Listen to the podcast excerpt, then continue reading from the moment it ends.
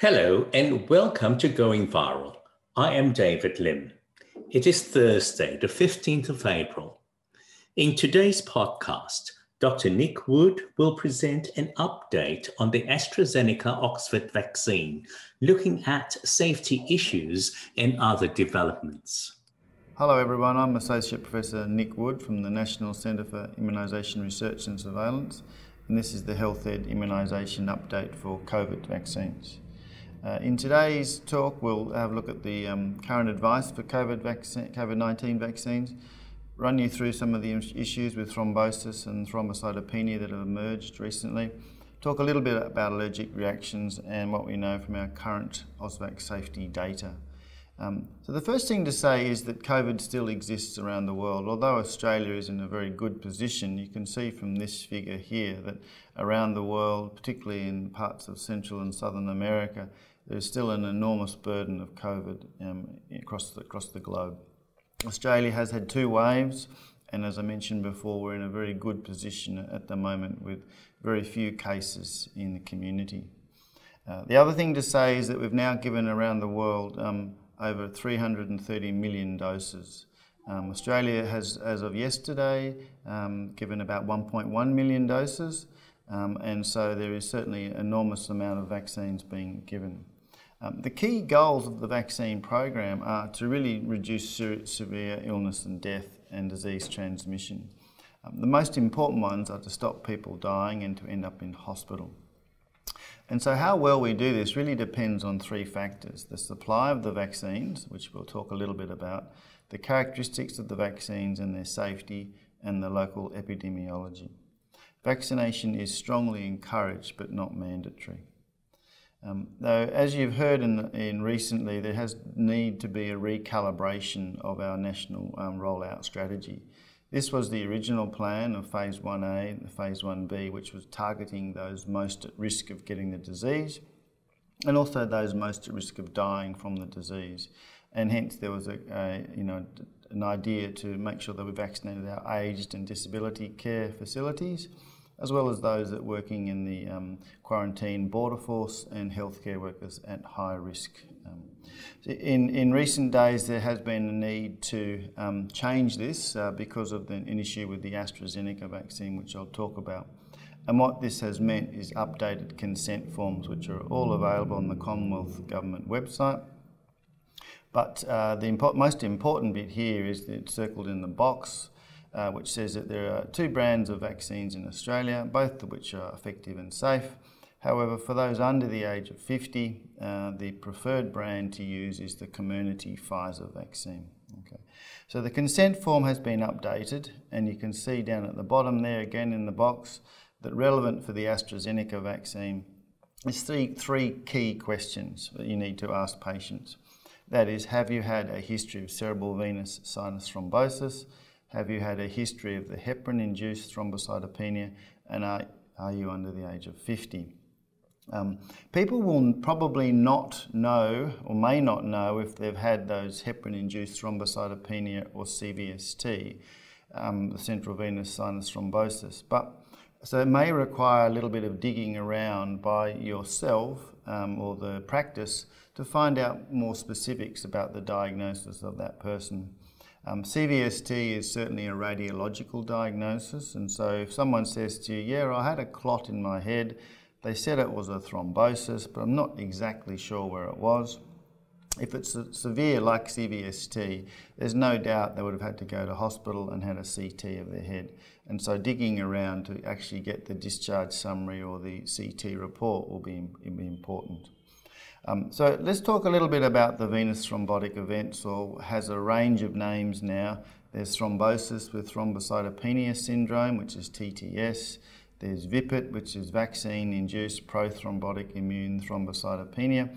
Um, but in general, what it, the most the critical features of this are that people experience thrombosis and thrombocytopenia. And so, what we know naturally, as um, mentioned in previous talks, is that clots do occur um, around about 17,000 cases annually in Australia. And these are clots like DVT, deep venous thrombosis in the leg, um, which can occasionally lead to pulmonary emboli. Um, the, the um, events that we have had in Australia has so far been one reported, um, a case in Victoria. Um, and so, what's happened across the world and in Australia is that there may well be a plausible link between the um, AstraZeneca vaccine and these thrombotic events. Um, it's an idiosyncratic reaction, and we don't exactly know why uh, people get that get this particular event. Um, two reports appeared over the weekend in the New England Journal of Medicine, and this is the titles of them here. And these are case reports from the, the UK. Um, the bottom one is, is in, from Germany. Um, and, and, the summary in, the, in the, one of those papers, particularly the bottom paper, was that the vaccination with the ChAdOx vaccines, that's the AstraZeneca vaccine, can rarely result in an immune mediated thrombocytopenia. And this is due to platelet um, activating antibodies against this PF4. And it looks very similar to the heparin induced thrombocytopenia. What we don't know is why some people um, get it and, and, and many don't. Um, the estimated risk of this is probably in the order of 1 in 200,000. Um, it's, probably, it's, it's, sort of in the order of 4 to 6 per million um, doses administered. Um, but as I said before, we don't exactly know why um, some people get it and others don't. What this has led to is a whole range of documents that are, are now appearing in the EMA and the European Med- Medicines Authority, the British regulator, and, and the TGA. Um, and in one of these papers, which is a bit hard to read possibly, but you can see um, the, a bit of a flow chart of what to go through. If someone does turn up um, in your clinic or in the local hospital um, in the 5 to 20 days after the vaccine, and the things that they might turn up with is a clotting and a thrombocytopenia, um, and a throm- the, thrombosis could be in many different sites. And you can go through a flow chart here. Um, and some of these stud tests are not able to be done in all environments, so my advice would be to discuss with your um, local haematologist. And in terms of the haematologist, the um, Haematological Society of Australia and New Zealand has a very useful website, and you can go and have a look at the THANZ website. They've got lots of resources there available. Um, the key things are this, and this is um, their sort of um, uh, statement, the hematological statement, and, and you can see here that under the question of whom or when should I suspect this VIPIT, which is this thrombosis and thrombocytopenia, it really is those that have had um, onset in that 4 to 20 days after the first dose of the vaccine. The cases that have been reported so far are certainly thrombotic and they're usually venous thrombotic um, and they have been in the central venous sinus, but then also in other sites such as the splanchnic area in the abdomen. They have a thrombocytopenia, um, usually less than 100, um, and it changes um, over time. They have a very high D dimer and often two or four times the upper limit of normal. And they don't respond to standard anticoagulants, and there are some response to um, IVIG. So I think if you see someone that turns in, up in your clinic in that time frame after the first dose, um, they, they could be in, uh, extremely sick and therefore need to go to the hospital where they will have this assessment done. Um, so that's the sort of flow chart from the um, hematologist. They also have a, um, a, form that the on that on that website that you can request uh, to further investigate these specific cases and have information on that site and on that form about where to send the samples to. So it is a rare risk, um, and this gets us to the next issue of what is the risk and benefit equation. Um, and as you know, they have, um, the Australian government has messaged that they would prefer the uh, Pfizer vaccine for use in the under 50s. Um, this is a, pa- um, a paper that came out of the University of Cambridge in the UK, and what they did is they tried to compare the benefits and the risk according to the risk of um, the disease or the, of coronavirus disease. And you can see here that um, when, when there's a low exposure risk, which is an incidence of about two cases of COVID per 100,000, um, that there is a definite sort of um, increasing risk of, of, disease and benefits from vaccinating in, in over 50s, um, over 40s. Um, but when in the UK, when you get down to the 30 below, the potential harm from the, the vaccine of this rare risk um, compared to the potential risk of going to ICU with disease is sort of on in ballpark in the in the ball line park of area. And so the UK has decided to restrict the use of the AstraZeneca vaccine to the over 50s. Other European countries have gone with 60 um, or 55, and Australia has chosen the, the cutoff of 50. And this is very much based on the what we know from the cases that have been reported so far of this thrombosis and thrombocytopenia. Nearly all were under the age of 60. Um, so the take-home messages for this um, AstraZeneca so far, and as I mentioned, the change or the, the space is, is rapidly changing, is that we do prefer the Pfizer vaccine for under 50s. Now that brings up the inevitable question of how available and, and easy it is to get this vaccine. Um, the government has secured more doses of the Pfizer vaccine, but they, we understand that they won't be available for use until much later in the year. Um, for those that are under the age of 50, um, I think there is a, discussion to be had about their individual risk benefit. Um, at the moment, the AZ vaccine is not contraindicated, um, but Pfizer is the preferred vaccine. So I think if you explain to people that this is a rare but very severe event, in the order of one per 200,000 doses, and it has only been reported after dose one, um, then, then people can sort of be fully informed um, to what we know at, at, this point. So in those over the age of 50 to 60, and those in those age 50 to 60, we're getting lots of questions about them. Um, at, at, the moment, if, they're, um, if they've got no contraindications, such as no past history of CVST or heparin-induced thrombocytopenia, um, then the current advice is to proceed. Um, um, lots of questions about people saying, I've had clots in the past. Um, now, certainly, if they're an acquired clot, for example, the very common DVT after a leg or hip surgery, then the current recommendation is that it is safe to proceed. If people have a more severe thrombotic tendency or disorder, such as a factor V Leiden deficiency or protein CRS or, or other sorts of um, you know, inherited type um, um, thrombotic disorders. Uh, TAGI is currently generating advice to answer these specific questions, and this will be released in the next week or so. I think in the meantime, you could um, discuss, or the patient could discuss their individual situation with the haematologist that's looking after them. In the, the small case reports that I showed you earlier, there was one case of a person in that case report who did have a factor V Leiden deficiency, and there was also a couple of uh, women in the, in the, previous reports as well who were on the oral contraceptive pill.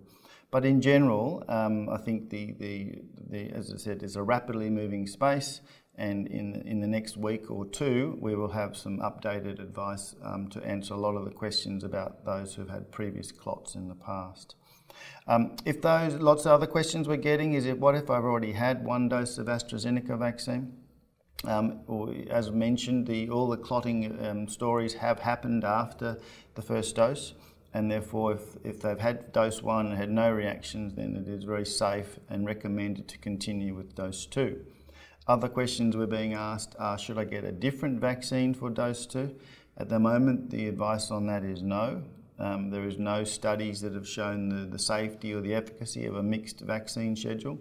And so if you've had uh, dose one and you're under 50 of AstraZeneca, um, would, my advice would be to proceed with dose two of that vaccine. There are some mixed vaccine schedules which are underway in the UK. Um, so the, the thrombotic um, thrombocytopenia syndrome has certainly created a lot of confusion and, and havoc to our vaccine rollout. Um, there will be lots of information coming out in the next week or so.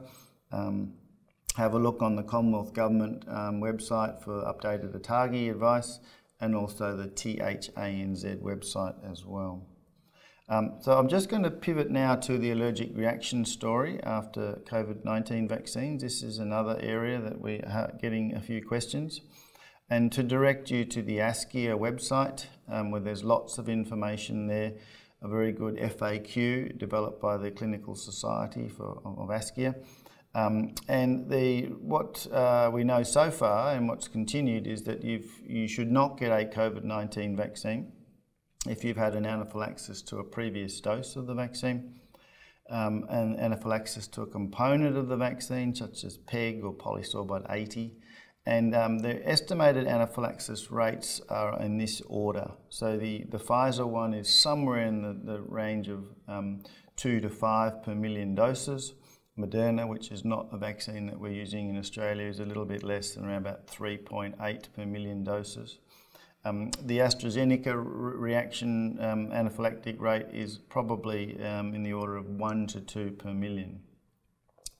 Um, so um, i think I mentioned this one before, and so what's really important is that you as GPs at the front line, um, at the time that the person gets the vaccine, what we really need is the collection of the enough and the right clinical data.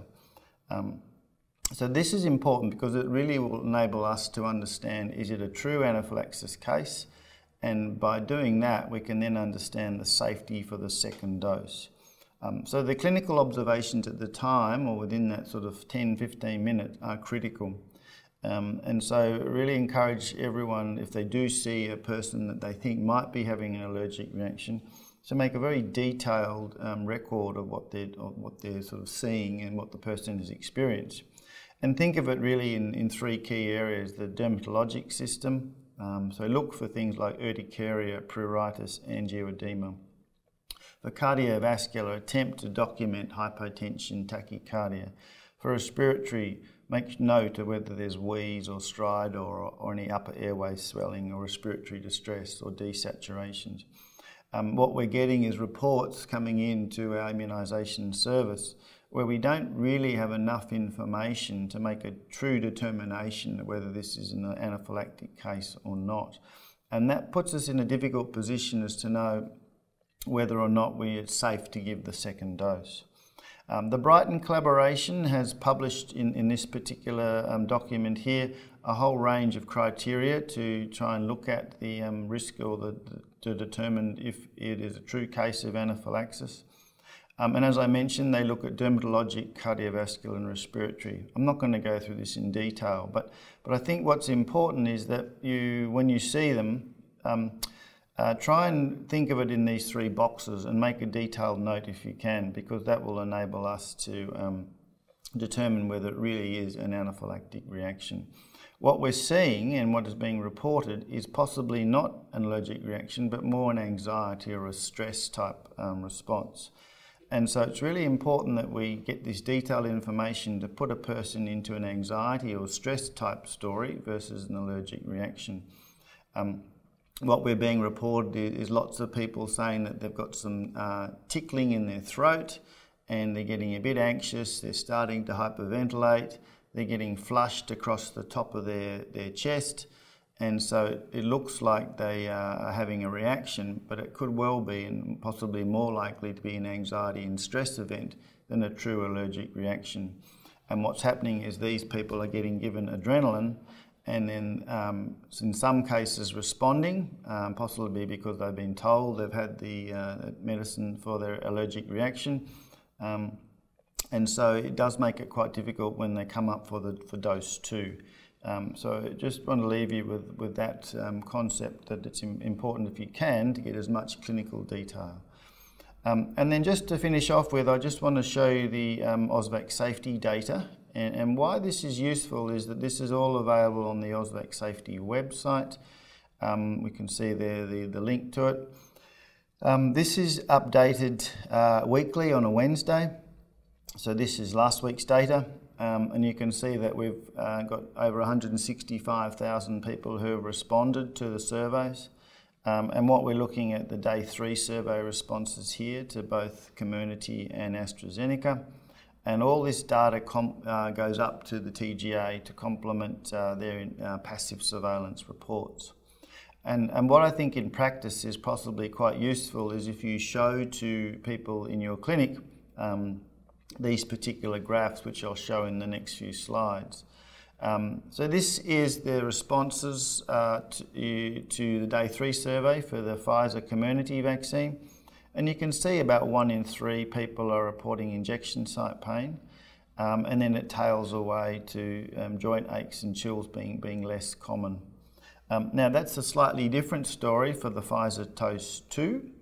Um, and you can see here that it bumps up to after dose two, people ex um, experiencing fatigue, injection site pain, muscle aches, headache, in the, in the order of you know three to four out of ten people. Chills are around about one in four people, and joint aches about one in five, and fever again about one in five. So, so it's quite common that they um, experience these sorts of things. Um, and then for AstraZeneca, which is the, the you know, was going to be delivered or continue to be delivered in, in the GP environment.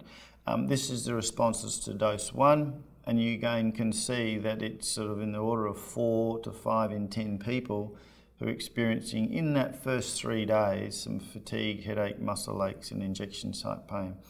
Um, so I think it's really important that people um, can see this um, and therefore when they do get the vaccine and then in the next 12 to 24 hours after that vaccine say, oh yes, I do feel a bit achy, then that's an expected, anticipated sort of reaction.